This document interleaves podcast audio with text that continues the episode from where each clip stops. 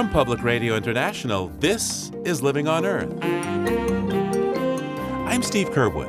The Obama administration is rethinking the royalty system for coal mined on public land to take account of the true costs. So there's a few things that smell a little fishy about the current system. The climate damages are about six times the market value of the coal. You know, I don't think one has to be a raving environmentalist to think, hey, maybe that's not such a good deal. Recalibrating the price of coal. Also, oceanographers discover a new wave phenomenon. You could call it the Caribbean whistle. In a whistle that you blow down as an instrument, you've got a current of air going through the whistle, and it resonates at the frequency that fits nicely in that size of instrument. And that's the sort of thing that we've got going on in the Caribbean. That and more this week on Living on Earth. Stick around.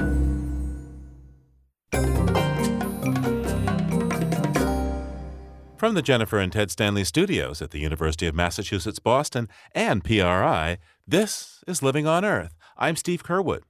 Congress has passed a bill that would require processors to tell consumers which foods contain genetically modified ingredients, although there are important exceptions.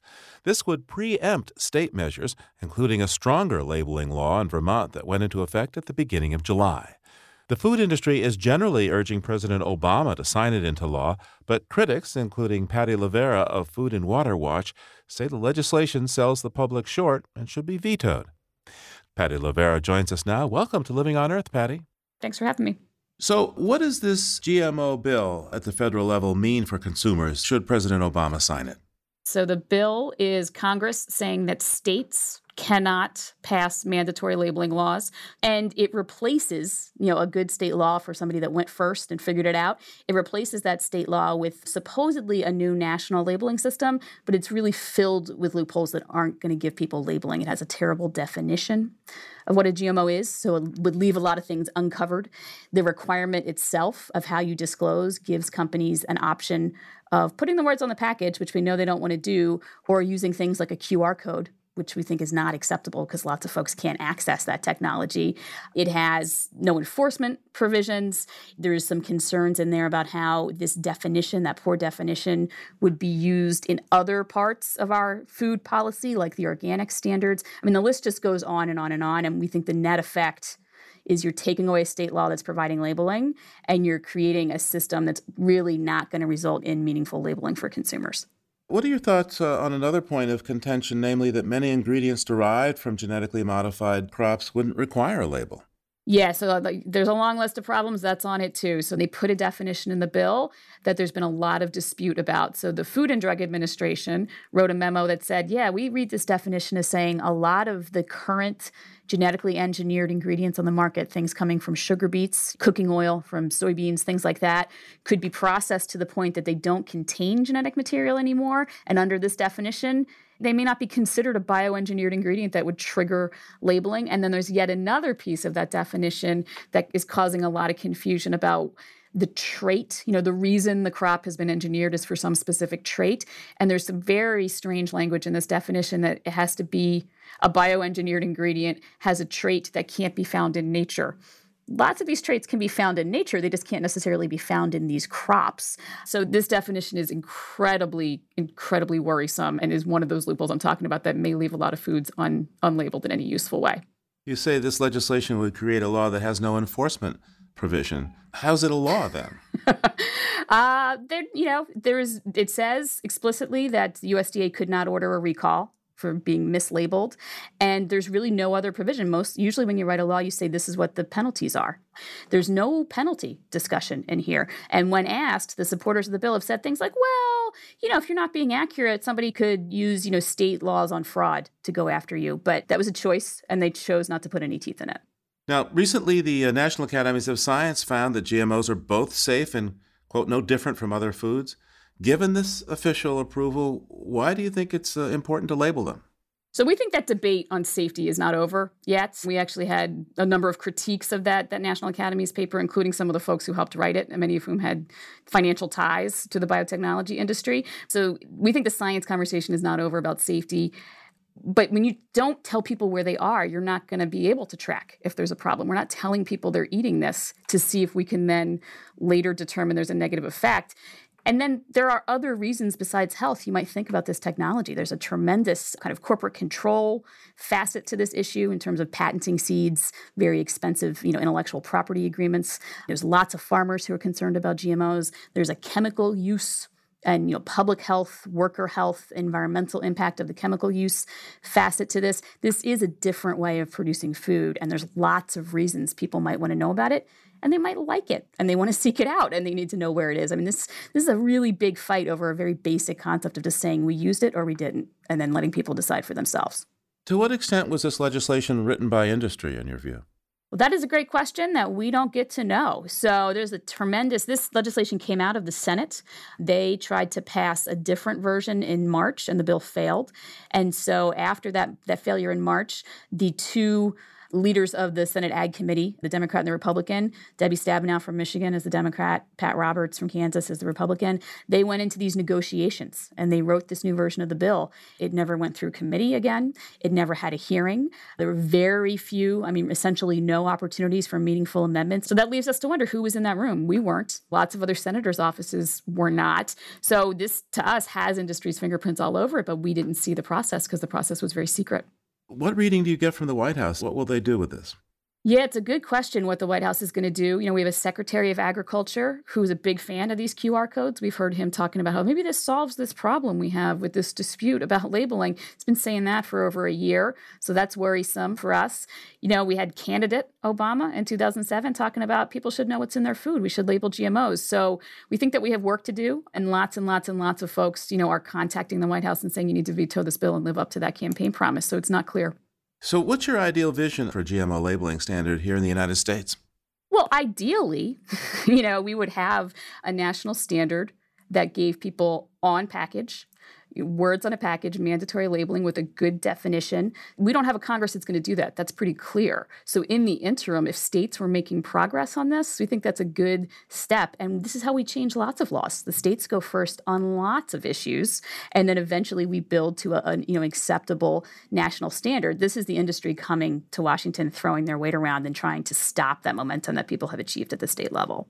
Patty Lovera is Assistant Director of Food and Water Watch in Washington. Patty, thanks so much for taking the time. All right, thanks for having me. It's been six months since the Obama administration put a moratorium on new coal leases on public lands. During the planned three-year pause, the Department of Interior is reviewing its management of taxpayer-owned coal, including its impact on global warming. And earlier this month, Interior moved to close a major loophole that has left royalties paid to the government artificially low for decades. We called up Michael Greenstone, a former chief economist for the Obama White House, to explain. Professor Greenstone now teaches at the University of Chicago. Welcome to Living on Earth. Thank you. So let's go with the basics at first. How does public land get leased for coal extraction? What's the process? So there's a three-part process. The first is that the federal government puts up tracts of land that are eligible to be leased, and then companies can bid an amount to have access to that land. That's called a bonus bid. Then after that, they pay a rental fee of three dollars per year per acre. And then finally, they pay a production royalties rate, which is supposed to be twelve point five percent of the value of whatever comes out of the land. What's wrong with the present system, in your view? Yeah, so there's a few things that smell a little fishy about the current system. First is that in the bonus bid phase, where different companies are in principal bidding and the taxpayer is being protected by them competing against each other, you actually have, according to a G A O report, that ninety percent of the leases since nineteen ninety-one have had only one bidder. You know, I'm not an expert at bidding on coal land, but if I didn't have to compete against anyone, I'm pretty sure I could get a good price. Okay, so the bidding system is suspect. What about the next phase? So the rental fee, that seems straightforward. Companies pay three dollars per year per acre. But the third phase, the production royalties phase, also has the feel that something might not be quite right. There, the way it's supposed to work is that the federal government should collect twelve point five percent of whatever the value of the product is, in this case, the coal. But recent investigations suggest that actually what is happening is that the bidder is selling the coal to a company that it has partial ownership in at a very low price. And then the twelve point five percent is collected on that low price. And then that company that is partially owned or wholly owned by the original leaser then sells it at the global price for coal. And in that sense, the twelve point five percent is being collected on a much smaller number than is fair. So talk us through the new Department of Interior regulations. How are they going to change that system? The idea is a requirement that the twelve point five percent be collected on an arm's length transaction. So that is effectively on the final price and not on what I sell it to my brother or what I sell it to my cousin for. So, yeah, I think, you know, when one examines the coal leasing program, a different area that is probably not working as well as it should is that the environmental impacts of the leasing of coal are not taken account for in the leasing program at all. Uh, the U S government has something called the social cost of carbon, and that's the monetary value of the damages associated with the release of an extra ton of C O two into the atmosphere. The number that they use, and in full disclosure, I was worked in the Obama administration and helped to develop that number, but the number they use is forty dollars a ton. So that is an extra ton of C O two emitted into the atmosphere is expected to cause forty dollars worth of climate damages. And how much does coal cost in the marketplace? So what's fascinating is the spot price or the value of a M M B T U of coal is about sixty-six cents. The climate damages associated with that same M M B T U are about three dollars and eighty-nine cents. And so just to put that in very plain English, the climate damages are about six times the market value of the coal. You know, I don't think one has to be a raving environmentalist to think, hey, maybe that's not such a good deal. So how often does the government take into account the social cost of carbon when setting regulations? Yeah, so the U S government first set a social cost of carbon in two thousand nine, and then there was a very small revisions of it in two thousand ten, and then I think again in twenty thirteen. And it has at this point been used in scores of regulations. And so basically any regulation that has carbon reduction, be it CAFE standards or energy efficiency standards, all have as a benefit of those regulations reductions in C O two. And what the social cost of carbon does is it allows one to convert those tons of C O two into dollars. And that way one can compare the benefits of regulations that have C O two as their benefit to the costs, which are measured in dollars. The way that this could be incorporated into the leasing of access to fossil fuels on federal lands, be it in coal or natural gas or petroleum, would be if we return to the bonus bid phase of the auction. And in that phase, one could just set a reserve price, and that reserve price would be equal to the climate damages. And so if no one was willing to pay more than that reserve price, that is the environmental damages, then the resource wouldn't be used. But if its use in the marketplace was more valuable than that environmentally determined reserve price, then the resource would be used and provide all the benefits that energy helps to provide. So that'd be a piece of change. Not only would you be paying a one-time leasing fee, but you'd essentially be paying this surcharge on a lifetime of extracting. But this would effectively mean leave it in the ground. Well, it depends on the resource. In the case of Powder River Basin coal, on average, the climate damages are much larger than the market value. And I think many tracts would then become non-economical to utilize. But in the case of natural gas, in the case of petroleum, the benefits measured by the spot price that those resources go for exceed the climate damages, and I think we would continue to use them, although there would be a greater collection of revenue for the federal government that could be used for a variety of things. So how would this affect export coal? Uh, this would probably reduce exporting of coal, and I think what is at the heart of that question is that emissions have the same effect uh, wherever they occur, and this would mean that we were not just simply transferring emissions from the United States to another country. Is that what we're doing now? There's a risk that when we have things like the Clean Power Plan, that it becomes expensive to burn coal in the U S power system and that that coal gets exported elsewhere and used elsewhere. By embedding the social cost of carbon or the monetized value of the climate damages in the initial leasing price, that is a hedge or a safeguard against that. So what do you say to people who say, you know, we just can't trust the markets to get us off dirty fuels? Well, they're right about that in the following sense. We have not set up markets, by and large, where the prices of energy reflect the damages of different fuels. And we're just beginning to alter markets, but markets in the end of the day give us what we ask them to give us. And so as long as prices don't reflect climate damages, we'll make choices that don't take account of that.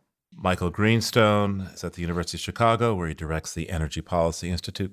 Thanks so much for taking the time with us today. Thank you for having me, Steve.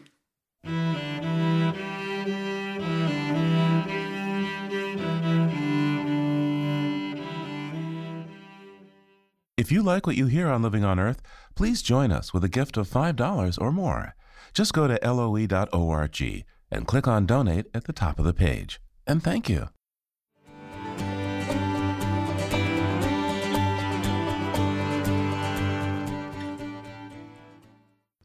Head Start is a U S government program designed to give children from vulnerable low-income families a better shot at doing well in school as well as later in life. Today we have a story of another intervention program based in the wetlands of Concord, Massachusetts. But this one is for turtles, and Living on Earth's Jenny Doering went to check it out.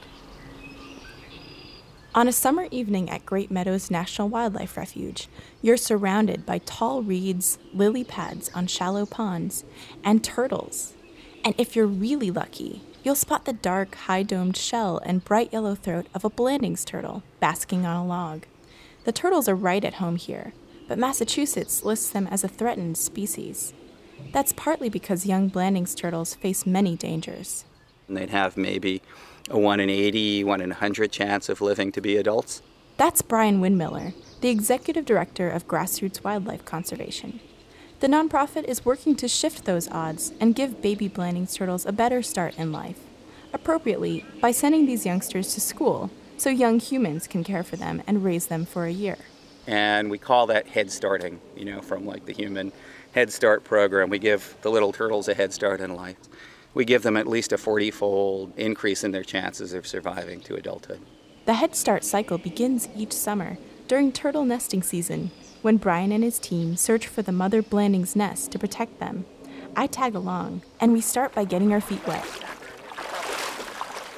One of the interns working at Grassroots this summer wades into the thigh-deep water at Great Meadows. I'm Chris Hickling. Uh, I'm going to be a rising senior at the University of Richmond. Wearing rubber chest waders like Chris, I follow him into the pond and we head for a large mesh trap set up a few yards from the muddy bank.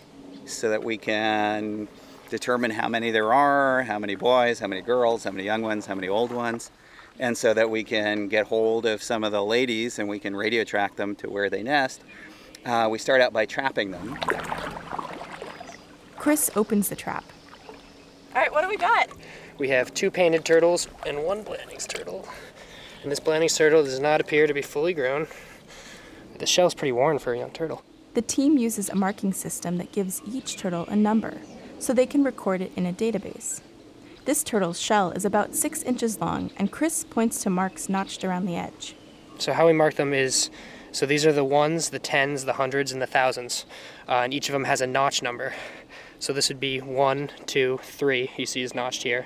So it's like going around the face of a clock. Exactly. Counting around. Yeah, and clockwise. a clockwise, exactly. Yeah. So this one was raised in one of the classrooms around here uh, at some point. Brian takes a look at the shell markings and identifies this turtle as number four oh one. That's really, really cool. So that turtle hatched in two thousand eight, released in two thousand nine. It's actually the first year that we had started turtles. And this would have been the first in that group. The Head Start program is crucial because Blanding's turtle hatchlings are an easy snack for predators. Their tiny half-dollar-sized shells are actually folded inside the egg, and Brian Windmiller says they're still soft for months after they hatch. So we take them when they're at that real vulnerable stage, and we give them to schools, and they raise the turtles for nine months, take care of them all winter, keep them warm, feed the turtles as much as they want. And in that environment, they grow super quick. So when we let them go, they're on average about twelve times, sometimes fifteen or twenty times heavier. They've got a much bigger shell, really strong shell.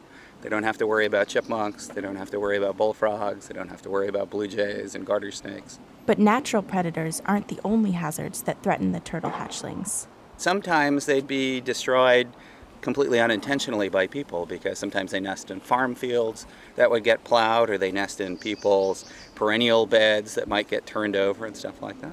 Brian says that because of these threats, From both natural predators and human development, the Blanding's turtle population here has been declining for decades. There are only about fifty adult Blanding's turtles here at Great Meadows spread among a bunch of wetlands. And that's down from probably one hundred fifty in the early nineteen seventies. So our overall goal here is to help restore this population. And despite having just a few dozen adult Blanding's turtles, the population at Great Meadows is actually the third largest in Massachusetts and the fifth largest in the Northeast. So boosting numbers here could give the species a significant leg up locally.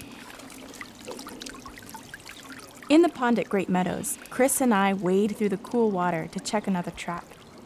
Whoa, another Blanding's, a big one. That's really big. Yeah.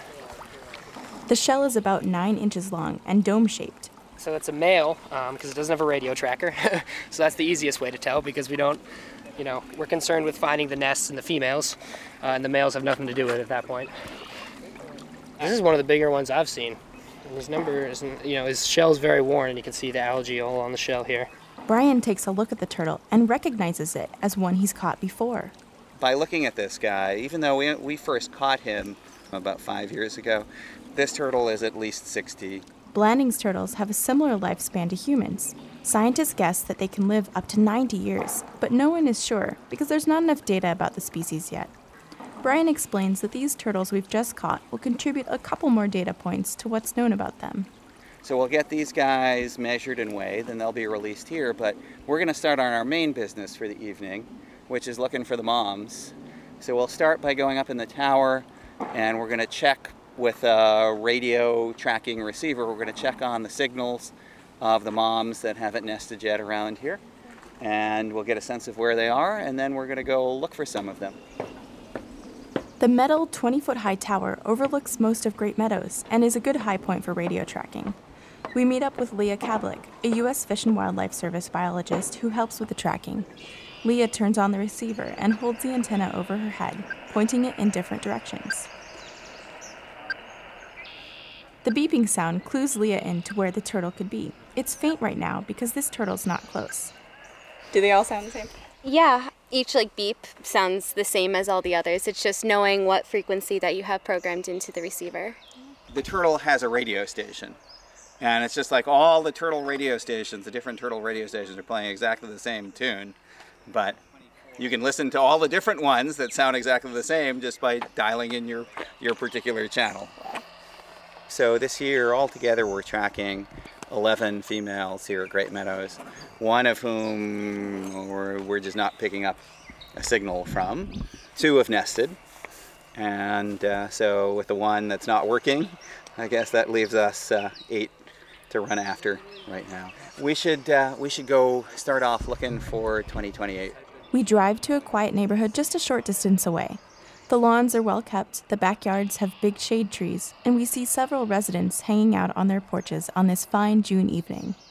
Yeah, well, we're over at the side of this house, and uh, this is where Chris and, and Stephanie and Leah last night tracked turtle number two thousand twenty-eight, and they put a little thread bobbin on her just as a visual way of tracking her in case she decided to nest late at night. The Blanding's turtles almost always nest as it's getting dark, um, and usually they're done by eleven or so, but some of them like to stay really late, and we don't. So if people need to leave, then sometimes we put these thread bobbins. So as the turtle walks, the thread just spools out until it runs out, and the turtle just walks away. Um, they don't detain the turtle, but unfortunately in this case, the, the thread broke. So now we'll go find the turtle with her radio. Actually, it turns out a well-meaning neighbor thought the turtle was trapped, and the Good Samaritan cut the thread. But on the whole, Brian says, having the neighborhood involved is a great boon for turtle conservation. If you do it right, if you involve the people to the extent that you can, the local human population can be an asset for conservation instead of a problem. Because that's the, the tendency. Biologists assume that people are always the problem, and yet here, the turtles are nesting in people's front yards. People are on, you know, they tell us, they call us when they see turtles. They're looking out for the turtles, they're looking out for the nests. We have several thousand school kids in Massachusetts who raise young turtles for us as part of this conservation program. So people are in all kinds of ways directly helping out. Leah starts moving around with the radio tracking equipment. Getting an accurate signal is proving difficult because the radio waves bounce off the flat sides of the houses. I ask Brian where the turtle we're looking for, number twenty twenty-eight, would most likely be nesting. So, well, if she's going to be nesting, she's going to be nesting in an open, relatively sunny place. So there's a good chance the turtle right now is just continuing to kind of hide in some of the, the shrubs and plantings near the house. The Blanding's turtles take a long time. The moms are really meticulous about finding a good spot to nest, and they almost never nest the first night that they come out of the water.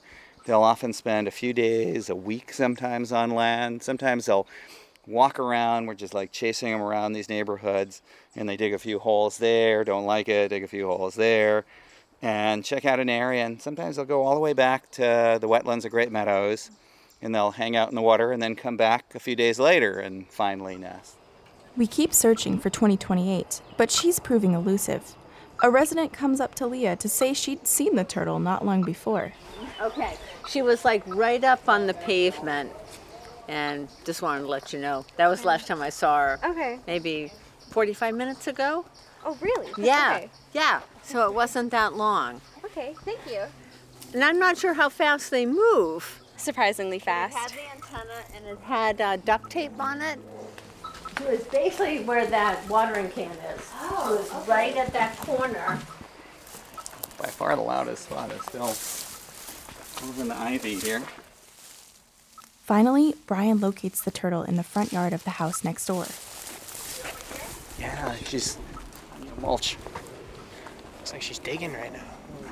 Uh, you can see the, the pile of mulch just behind her that she's kicked out of the way right there on the edge. Yeah, she's definitely working. Yeah. You know, she's certainly trying to do something over there. We need to be really quiet and keep our distance to make sure we don't disturb her. Yeah, I mean, you never know. The turtles are funny. I mean, over turtles who nest over here, right, are obviously used to seeing people. And this turtle, we've caught this turtle, I think this is twenty twenty-eight. I think we first caught this turtle maybe ten years ago as a juvenile. It's a pretty young mom. So she's used to people, but just instinctively, Blanding's turtles, all turtles, are very wary when they're first starting to commit to laying their eggs. Once they start laying their eggs, it's like they go in a trance, and it doesn't matter what's going on around them, they're going to try and finish. But before she actually starts laying her eggs and commits herself to her nesting spot, the best thing is to leave her be right now. She's clearly, if she's digging, she's just started. So the best thing is for us to go concentrate on the other turtles and see where they are right now, and then we'll come back and check on her later and see what she's doing. With Brian and the rest of the team, we walk over to the edge of Great Meadows, just down the street from the nesting turtle, to try to check on the other females. Chris explains how the tracking works each night. The first thing we do is we usually check from the tower to get kind of a signal of whether in the upper or lower pool. By this time of evening, if the turtle is in the swamp, she's not going to nest tonight. I mean, we're like ninety-nine percent sure. The turtles are individuals. You get some turtles that don't read the books, want to do their own thing, and decide at two in the morning to come out and nest, and we're just not going to find that one. But the great majority of turtles, if they're still in the water, you know, this time in the evening, they're not nesting tonight. So that's really what we're trying to do is say, okay, is it in the water that way, or are we missing it and maybe it's over here on land and we need to go find it? Yeah, I have a signal that way. The radio signals tell them that the other female turtles are all in the water. So we go back to the house, where number twenty twenty-eight is digging her nest in the mulch to see if we can gauge her progress. It's hard to tell, but Brian has a guess. She's got a big hole. I think she's she's just starting to cover up because I couldn't see the eggs in there, so I'm guessing that she's already pushed, pushed some dirt over the top egg. So at this point, it's nice because I'm in my neighborhood. This is the point where I usually go over to my house. I sit down, watch a little bit of the Red Sox game if they're still on, have a beer, come out in half an hour, check on her. She'll probably spend at this point, because she's got still a lot of a hole to fill, she'll probably spend another hour or so over here. They're kind of very slow but steady. While we wait, Brian explains that the ponds at Great Meadows National Wildlife Refuge aren't actually natural. People created them as duck ponds for hunting, and many of the turtles still living at Great Meadows were here first. They predate Great Meadows. Those mm-hmm. ponds were created in um, the nineteen fifties. So a lot of the, you know, the older turtles at least, you know, were alive before those ponds were created. Mm-hmm. And so they're used to, or at least were born into, a radically different environment. Henry David Thoreau caught a Blanding's turtle at Great Meadows in eighteen fifty-four. He killed it because um, a buddy of his, Louis Agassiz, had started the Museum of Comparative Zoology at Harvard and really wanted a Blanding's turtle for his collection. So Thoreau gave him a Blanding's turtle and then wrote in his journal about how guilty he felt over killing the Blanding's turtle. And you can still see the Blanding's turtle. It's on display at the M C Z at Harvard. And so the, the turtles were here, but the environment was totally different. I mean, you imagine it was called Great Meadows because a lot of it was, or wetlands were, you know, kind of shallow, much more open, but not ponds. An hour or so later, we return to the nest site, and Turtle twenty twenty-eight is gone. Brian gently digs in the mulch to uncover her nest. Oh, there we go. Yeah. Nice. Yeah. That's pretty cool. Yeah, so we can just, just expose the top three eggs of her nest. Actually, you can just see the, at least four. Yeah, they're about four inches deep. We're very glad. She started about seven thirty. It's now about eleven thirty. Looks like she pretty recently finished.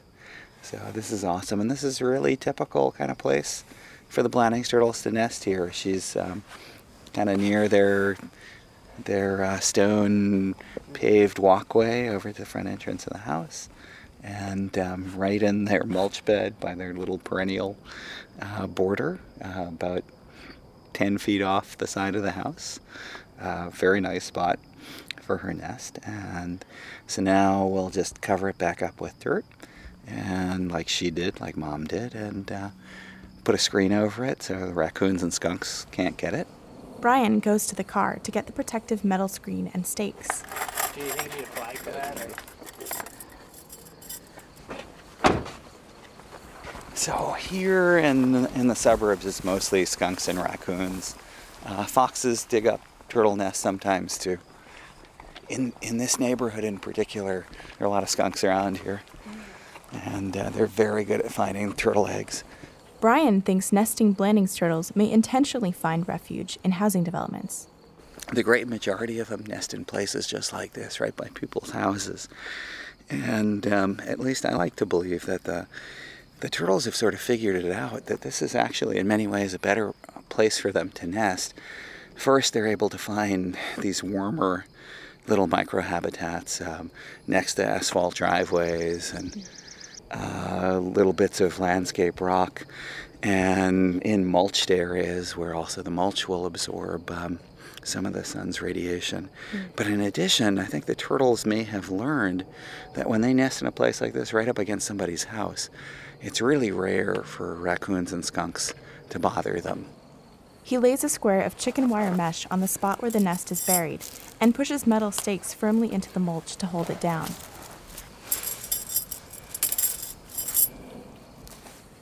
With the screen in place, Turtle twenty twenty-eight's nest is protected. And for tonight, the work of Brian Windmiller, Chris Hickling, Leah Kablik, and Grassroots Wildlife Conservation is done.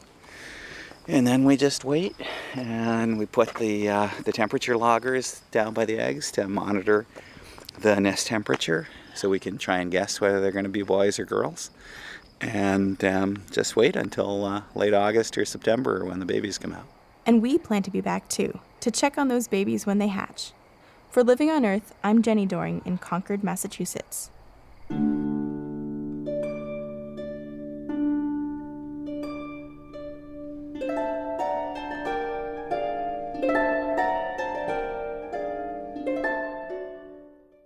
Your comments on our program are always welcome. Call our listener line anytime at eight hundred, two one eight, nine nine eight eight. That's eight hundred, two one eight, nine nine eight eight. Our email address is comments at L O E dot org. Once again, that's comments at L O E dot org. And visit our webpage at L O E dot org. That's L O E dot org. Coming up, the deep, deep bass voice of the singing sea is just ahead on Living on Earth. Stay tuned. Support for Living on Earth comes from the Gordon and Betty Moore Foundation and from a friend of Sailors for the Sea, working with boaters to restore ocean health. It's Living on Earth. I'm Steve Curwood. Time to check in on stories beyond the headlines now. We'll join Peter Dykstra of Daily Climate dot org and Environmental Health News, that's E H N dot org. Hi there, Peter. Kind of steamy down there in Conyers, Georgia, huh? Well, it's ninety degrees or more for the umpteenth consecutive day here. We'll talk a little bit later about the heat, but you know, there have been a lot of intensive efforts to hamstring the U S E P A from doing its job, enforcing pollution laws and protecting the environment. But here's one from Congress. It's just a tiny bit over the top.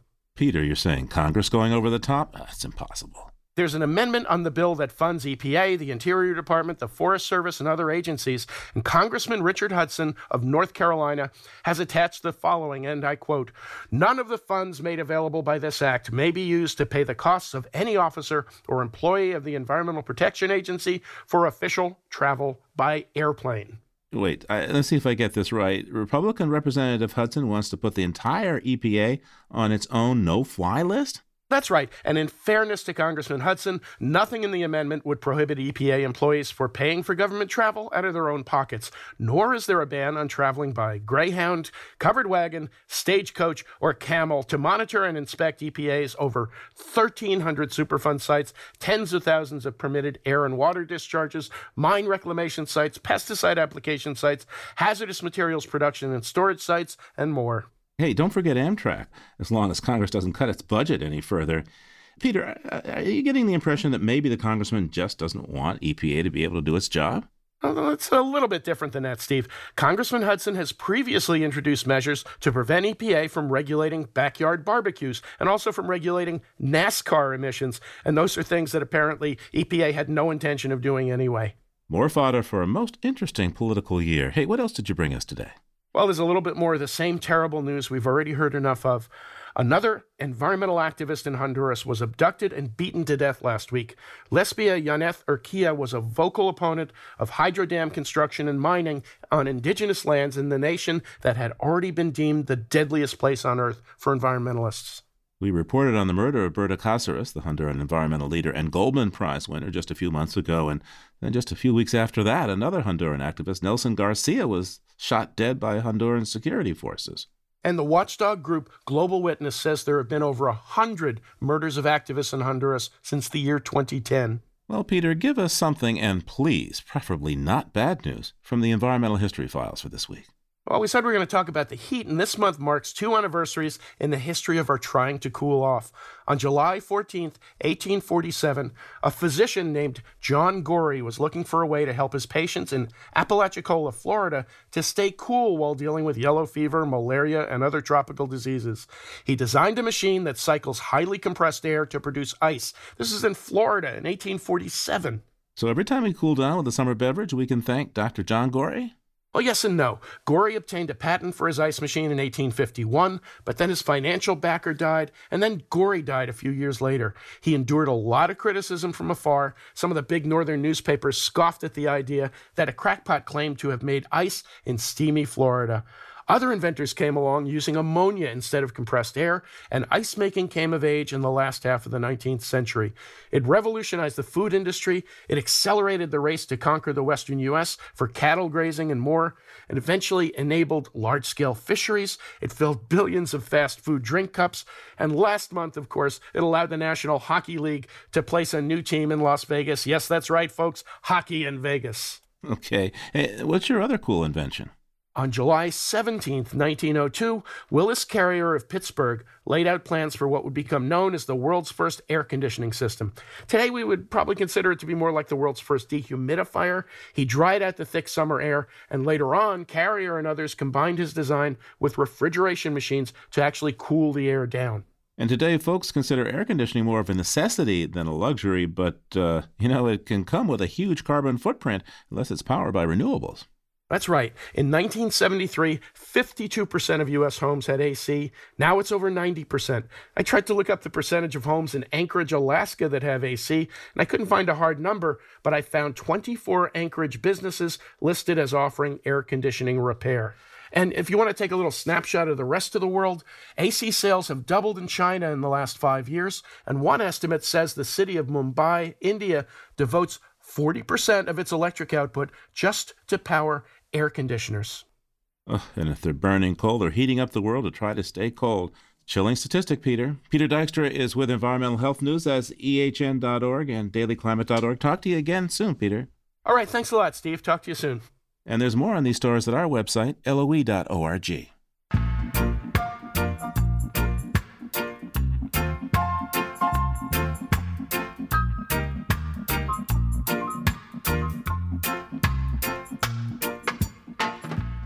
Sailors grow misty-eyed, dreaming of the song of the sea, but many folks see that description as merely a charming metaphor. But now science has caught up with art and reports that, yes, the sea does sing, in a way, and it sings a very deep A-flat. Researchers at the U K's National Oceanographic Centre in Liverpool have recently discovered that a cyclical pattern of water flow in the Caribbean Sea resonates in a way that can be detected from outer space. Researcher Joanne Williams is part of the Liverpool team looking at this phenomenon and joins us now. Welcome to Living on Earth. Hello. So um, your team is looking into this cyclical pattern of water flow in the Caribbean that makes a whistle. Please explain to me, what are the mechanics of how a whistle would work here? Okay, so in a whistle that you blow down as an instrument, you've got a current of air going through the whistle, and it resonates at the frequency that fits nicely in that size of instrument. And that's the sort of thing that we've got going on in the Caribbean. So we've got a current of water, the Caribbean current, going right through the basin, and the wavelength that fits nicely in that basin just happens to be the right wavelength that also likes to resonate at that latitude in the ocean. So it's the Rossby wavelength. Tell me, what is a Rossby wave, and how is this different from any other kind of wave? So a Rossby wave is a very low-frequency wave that you can get anywhere in the oceans. And what you have to understand is that you get very high-frequency waves, the sort of thing that if you stand on the beach, you can watch the surfers, and they're coming in every couple of minutes. And then you get these very, very low-frequency things that take days or months to cross the ocean. And Rossby waves are a particular wavelength according to the latitude in the ocean. And at the Caribbean, it would take about one hundred twenty days to cross the Caribbean basin, which is one thousand kilometres. And uh, so these are called Rossby waves. Who's Rossby? Rossby was an early twentieth century scientist who studied uh, waves in the atmosphere on Earth, but those studies also apply to the ocean. Well, let's take a listen to this wave, except I guess we can't really hear the wave itself because how low in frequency is it? Remind me, please. It's about thirty octaves below what you'd find on a piano. So uh, nothing can hear this. Not even Barry White's voice is going to get down there, I guess, huh?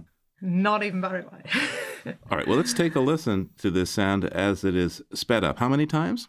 two to the power thirty-two. That's that's a that's a big speed up.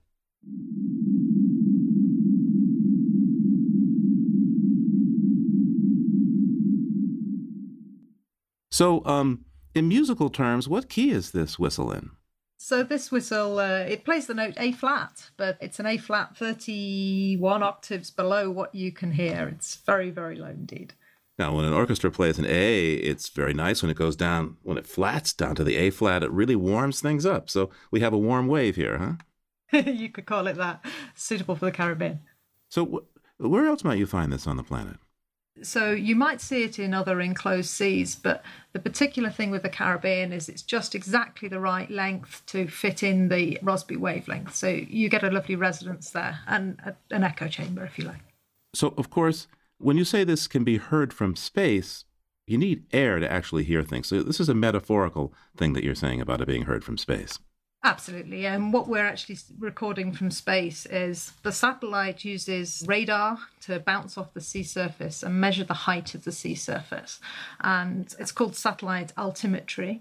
it passes over a particular point in the ocean about every twenty days, and as the Earth turns underneath, it passes over every point in the ocean. How high is this wave? It's only a few centimetres, a few inches if you like. Remember my audience. But down in the Caribbean, they haven't got very big tides, so it's it's big enough to show up. So how do these findings inform our understanding of sea level rise, especially in terms of coastal communities? And of course, we're concerned about sea level rise with our changing climate. Absolutely. And, and what this will help us do is to take out one of the signals from the sea level records. So the more signals you understand, if you can take those out of the record, then what's left, it's easier to fit trends and understand what's going on with the, the long-term rise. And also to make predictions of what you might see over the next couple of years and whether, for example, one of the peaks in this wave might coincide with other peaks and cause a particular uh, flooding incident. When you find a strange signal in an old data set, it's it's really nice to know where it comes from. And it's very reassuring when you find that it fits in nicely with all the ocean physics that you understand already. Joanne Williams is with the National Oceanography Centre based in Liverpool, England. Thank you so much, Joanne, for taking the time with us today. Thank you very much. And may the wave be with you. Thank you. Goodbye. Off to a much colder sea now, the chilly Hudson Strait off Canada. There you'll find Akpatak Island and its many polar bears. They come there to hunt the large colony of seabirds called thick-billed murre, to steal eggs when they can or take the chicks on their first flight if they fail to reach the sea. But as our resident explorer Mark Seth Lender observed, eggs and chicks are only snacks for a hungry polar bear. And by now, some Bruins have been through so much with nursing and protecting their cubs that they're down to their last reserves. Left front, left back, right front, right back. Schluff, schleff, schluff, schliff. She lifts as she sniffs. Looks behind, looks ahead as she schliff, schleff, schliff, schluff, and on along the sand. And all above her the limestone cliffs of Akpatok, two hundred fifty meters tall, artifact of an ancient continental thrust. Cascading towards the beach, the cone-shaped talus mounds, hourglass of an ancient tearing down. She is young beside the land, young among polar bears. Inside herself, inside the place she knows, polar bear is growing old. Shoulders pointed, hips narrow and low. She does not, cannot hurry, nor is there need. She cranes her scrawny neck that was thick and muscled as a hundred season oak, her black snout pointing, searching, singling out a thing that only she can see. She stops and stares. The cubs that nursed her substance away in the frozen snow cave and for all that self-consuming time prowling the land are gone without a trace, except for the diminished state of her. Does she think of them now, reminded by her stapled gait, a forearm that cannot lift or lengthen with natural ease? The bloody puncture marks where his teeth sank deep, the dark patch on her shoulder raked by claws when she fought for them. These are the readily visible signs. As to what she feels, thinks, imagines of her past and future self, the absence, like the turned face among the crowd, only the movement is caught. The thoughts, the pain at living, lost in the silence. She lies down, the wounded limb stretched out upon a last remaining patch of snow. Seven thick-billed murre row past, their little wings against the wind. Between their path and the polar bear, the water drifts blue to green as it shallows along the shore. The sky is untempered in its clarity and not a single cloud. The flood tide rolls beneath the omnipresent sun. Of these longest Arctic days, this shortest time of Arctic year. And the lingering scent of cold always pervades.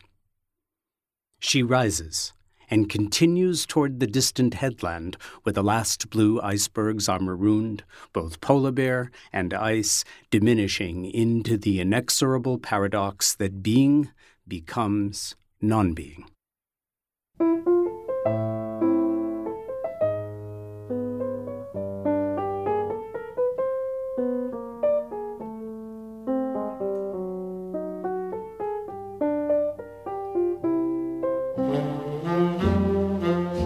on Earth is produced by the World Media Foundation. Our crew includes Naomi Ehrenberg, Bobby Bascom, Jenny Doering, Annika Green, Jay Feinstein, Emmett Fitzgerald, Jamie Kaiser, Don Lyman, Helen Palmer, Charlotte Ruddy, Adelaide Chen, Jennifer Marquis, and Yolanda Omari. Tom Tiger engineered our show with help from John Gesso, Jake Rigo, and Noel Flatt. Special thanks this week to Adventure Canada. Allison Lierstein composed our themes, and you can find us anytime at L O E dot org, and like us, please, on our Facebook page. It's P R I's Living on Earth, and we tweet from at Living on Earth. I'm Steve Curwood. Thanks for listening. Funding for Living on Earth comes from you, our listeners, and from the University of Massachusetts, Boston, in association with its School for the Environment, developing the next generation of environmental leaders, and from the Grantham Foundation for the Protection of the Environment, supporting strategic communications and collaboration in solving the world's most pressing environmental problems. Support also comes from the Energy Foundation, serving the public interest by helping to build a strong, clean energy economy, from Gilman Ordway, and from Solar City, America's solar power provider. Solar City is dedicated to revolutionizing the way energy is delivered by giving customers a renewable alternative to fossil fuels. Information at eight eight eight, nine nine seven, one seven zero three. That's eight eight eight, nine nine seven, one seven zero three. P R I, Public Radio International.